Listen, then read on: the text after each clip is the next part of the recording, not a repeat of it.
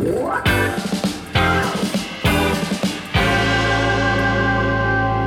Liberty kids and parents, it is so good to be with you again for another Rewind podcast. We are going to be looking back at this past Sunday where we're speaking about the way Holy Spirit manifests himself as water. But before we start, I have a little bit of a game for us to play. Okay, so um, I'm going to play a sound and I want you to guess what it is. All you have to do is shout out what you think it is. So this is the first sound. Okay, all right. This is the second sound. Okay, this is the third sound.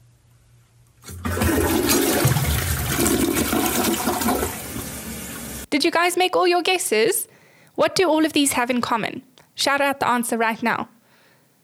They're all water, right? And this last Sunday, we spoke about how Holy Spirit manifests or shows us Himself through water. Now, on Sunday, we spoke about a story that we can find in John 4, and it's John 4, verse 1 to 14. And this is when Jesus comes into contact with the Samaritan woman at a well. I'm sure you remember the story, but I'm going to go through it again with you. Now, what happened was, Jesus was walking through um, Samaria, and it's a desert, right? And he was very, very thirsty, very tired.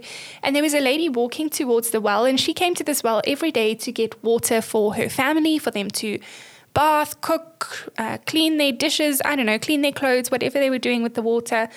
And um, Jesus came up to the well. Now, the thing is, Jesus was a, a Jew, a Jewish person, and the lady was from Samaria. She was a Samaritan. And the thing is, in those days, Jewish people and Samaritans did not get on very well. So she was not very happy to see him there, okay? And when the Samaritan woman came up to the well to get her water out, Jesus said to her, Will you give me a drink? Now the Samaritan woman said to him, You are a Jew and I'm a Samaritan woman. How can you ask me for a drink? I mean, how cheeky. Imagine she knew who it was. Imagine she knew that it was Jesus standing in front of her. And Jesus said, if you knew the gift of God and who it is that asks you for a drink, so if you knew who I was, you would have asked me, and I would have given you living water. Now, obviously, Jesus wasn't walking around with a big bucket of water, right? Handing out cups of water to people as they walk past, but he was rather th- speaking about water as the Holy Spirit. So he was saying, if you knew who I was, you would be asking for who I am.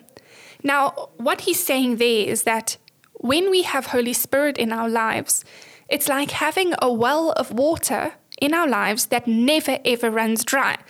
Now, interesting fact someone can last probably up to two, three weeks without eating any food. No food at all, right? So I promise you, if your mom forgets to pack your lunch one day at school, you aren't going to die, okay? You'll be just fine.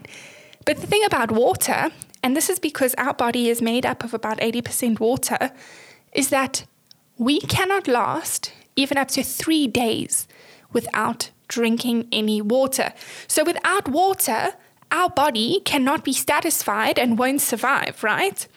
In the story I told you just now about Jesus and the Samaritan woman, he was using water as like an illustration, as a story to show us something. And just like water satisfies our body, a relationship with Jesus will satisfy our soul. And we spoke about what is our soul. Now, our soul is basically the part of us that is going to live forever, right? When we die, we don't take our body up with us because, I mean, I'm sure a lot of us will be quite old and you don't want to go up with a body that's hurting. I mean, I'm only 28 and my body's already hurting, right? So we're not going to go up with our body. We're going to go up with our soul. So the soul is the part of us that is going to live forever. It's the deepest part of ourselves and it's what motivates us to do everything we do because we have spirit, Holy Spirit living in us. So just like our body needs nourishment from water, our soul needs it too, because our soul is going to live forever. But often we don't know what it is that our soul needs, right? We can't give our soul a sip of water. We can't give our soul, I don't know, a cup of coffee in the morning, right? The only thing that can satisfy our soul is a relationship with God. And when we decide to follow Jesus, that is when the relationship begins. And as we continue to go, Jesus will satisfy our souls through Holy Spirit. It's just an amazing cycle that keeps going, right? So I'm going to ask you every time you feel thirsty, think of Holy Spirit. Think of how Holy Spirit is refreshing your soul. And even just a thought of Him is a way to refresh your soul. Even just speaking to Him in a prayer, reading the Word of God, that is how you can refresh your soul. And just use, you know, I'm sure some of you are doing um, maybe PE at school today and you're going to get a bit tired afterwards and you'll just really, really crave a cup of water, right? Well, we need to crave Holy Spirit in that same way. So it was so good to be with you, and I'll be with you next week for our final week of Encounter. And then after that, we have an incredible new series coming on. But it was good to see you. Have a great day. Bye.